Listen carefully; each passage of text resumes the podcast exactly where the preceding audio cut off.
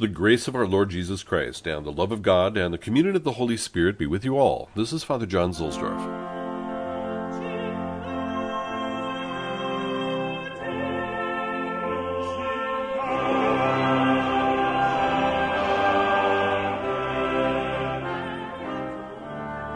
As I speak, the globe is entering deeper into the grip of the COVID 19 or coronavirus pandemic.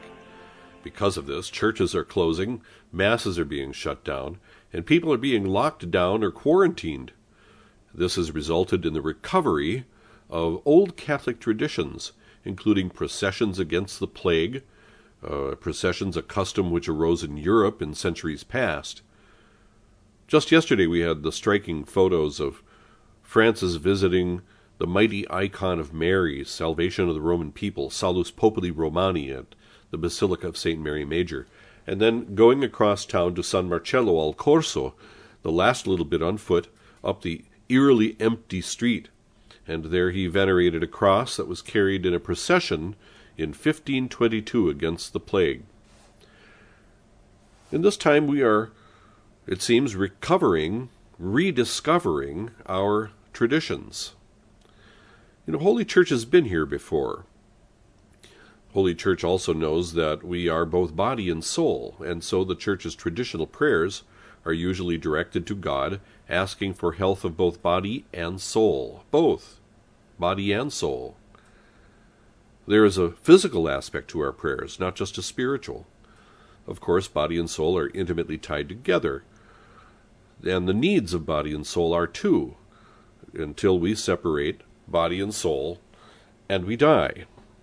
So we, while we are alive, take care of both our neighbors' spiritual and temporal needs for their sake and for ours, for the love of God, for the love of neighbor, and love of ourselves, to which God commands us.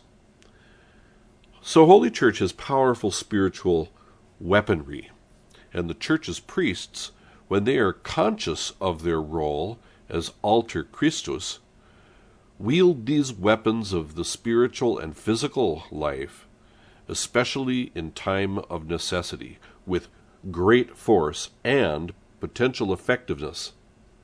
Now, the other day, I saw that the Fraternity of St. Peter was using something extracted from the Rituale Romanum against plagues and epidemics.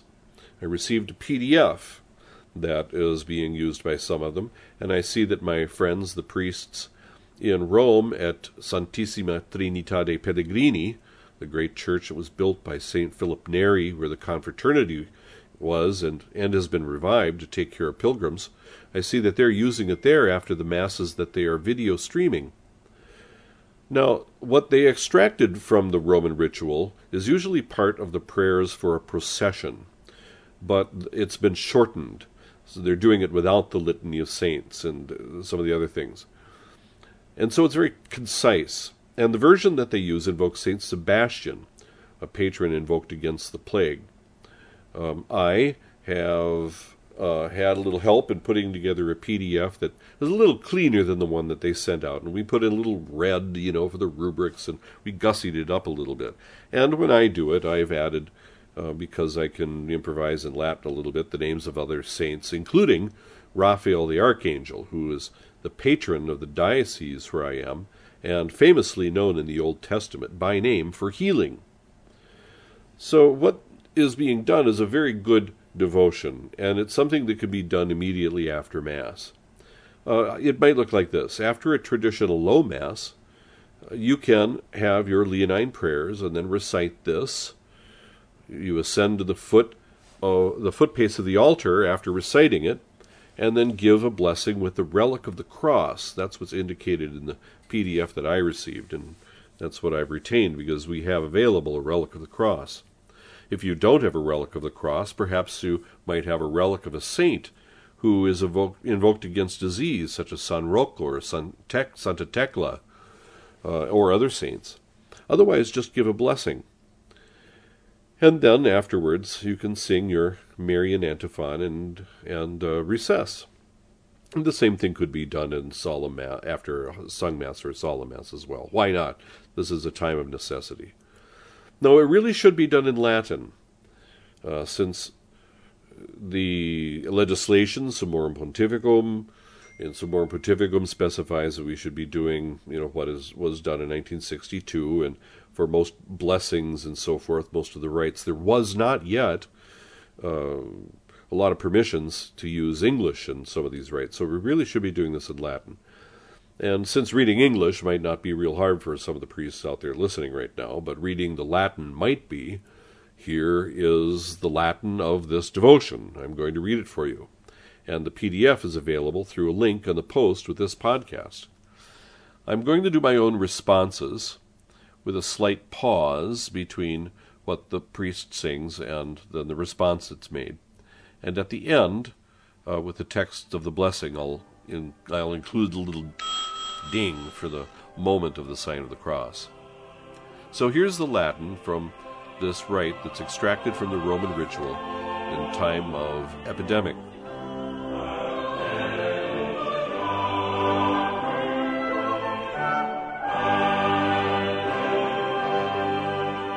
prayer in times of epidemics. Domine non secundum peccata nostra facias nobis, neque secundum iniquitates nostras retribuas nobis. Adiuva nos Deus salutaris noster, et propter gloriam nominis tui, Domine, libera nos. Domine ne me mineris iniquitatum nostrarum antiquarum, cito anticipent nos misericordiae tue, quia pauperes facti sumus nimis. Ora pro nobis sancte Sebastiane, ut digni efficiamur promissionibus Christi. Domine exaudio rationem meam, et clamor meus ad te veniat. Dominus vobiscum, et cum spiritu tuo. Oremus exaudi nos Deus salutaris noster, et intercedente beata et gloriosa Dei genitrice Maria semper Virgine, et beato Sebastiano martire tuo, et omnibus sanctis, populum tuum ab iracundie tue terroribus libera, et misericordiae tue fac largitate securum propitiare domine supplicationibus nostris et animarum et corporum medere languoribus ut remissione percepta in tua semper benedictione le temur.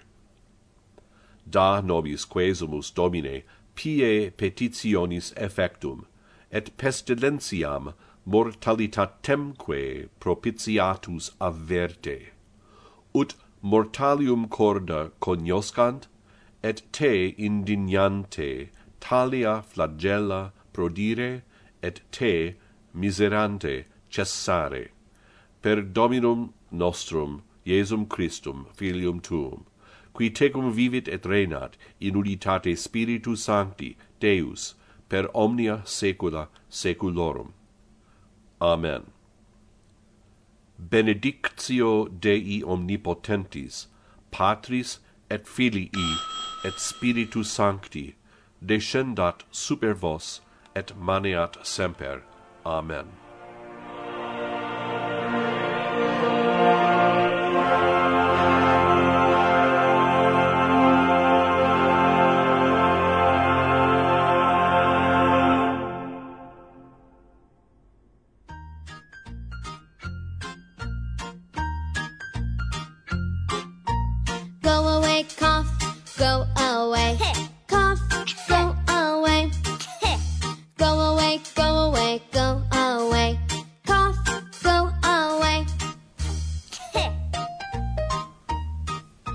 Was a beautiful rite, a prayer with a blessing in time of epidemics, and it was extracted from the traditional Roman ritual. These devotions and the use of Latin has slipped away, and we have not benefited from that. I can't help but think that this was done systematically and purposely. It was intentionally stripped out of the church's life in order to weaken our Catholic identity and to make us more susceptible to the winds of the world with its shifting fads and mores. some people say, oh, well, the reason why we started doing everything in English was to help people understand it more. Well, I think it had precisely the opposite effect. Because when you make things really easy, people get lazy. And if you walk up and you ask people what the, the same prayers mean in English, they, they can't tell you anyway. But uh, they certainly know that something special is happening when it's in Latin in their minds and hearts. Once they're used to the sound of it again, they're going to be reaching out with the, the fingers of their hearts and their minds to capture the words in the air as they hear them. And that will be a far greater kind of active participation. In any event, uh, fathers, we're supposed to be doing these things in Latin. And that's why I try to help by reading the Latin of some of these rites, such as the rite for traditional baptism or the exorcism prayers or the blessing of holy water and various things like that. I've made recordings like this before. Fathers, if you need help with something, let me know. Meanwhile, let's beat this damn virus down into the dust with self discipline and mighty prayers. May God bless you. Please pray for me as I will for you.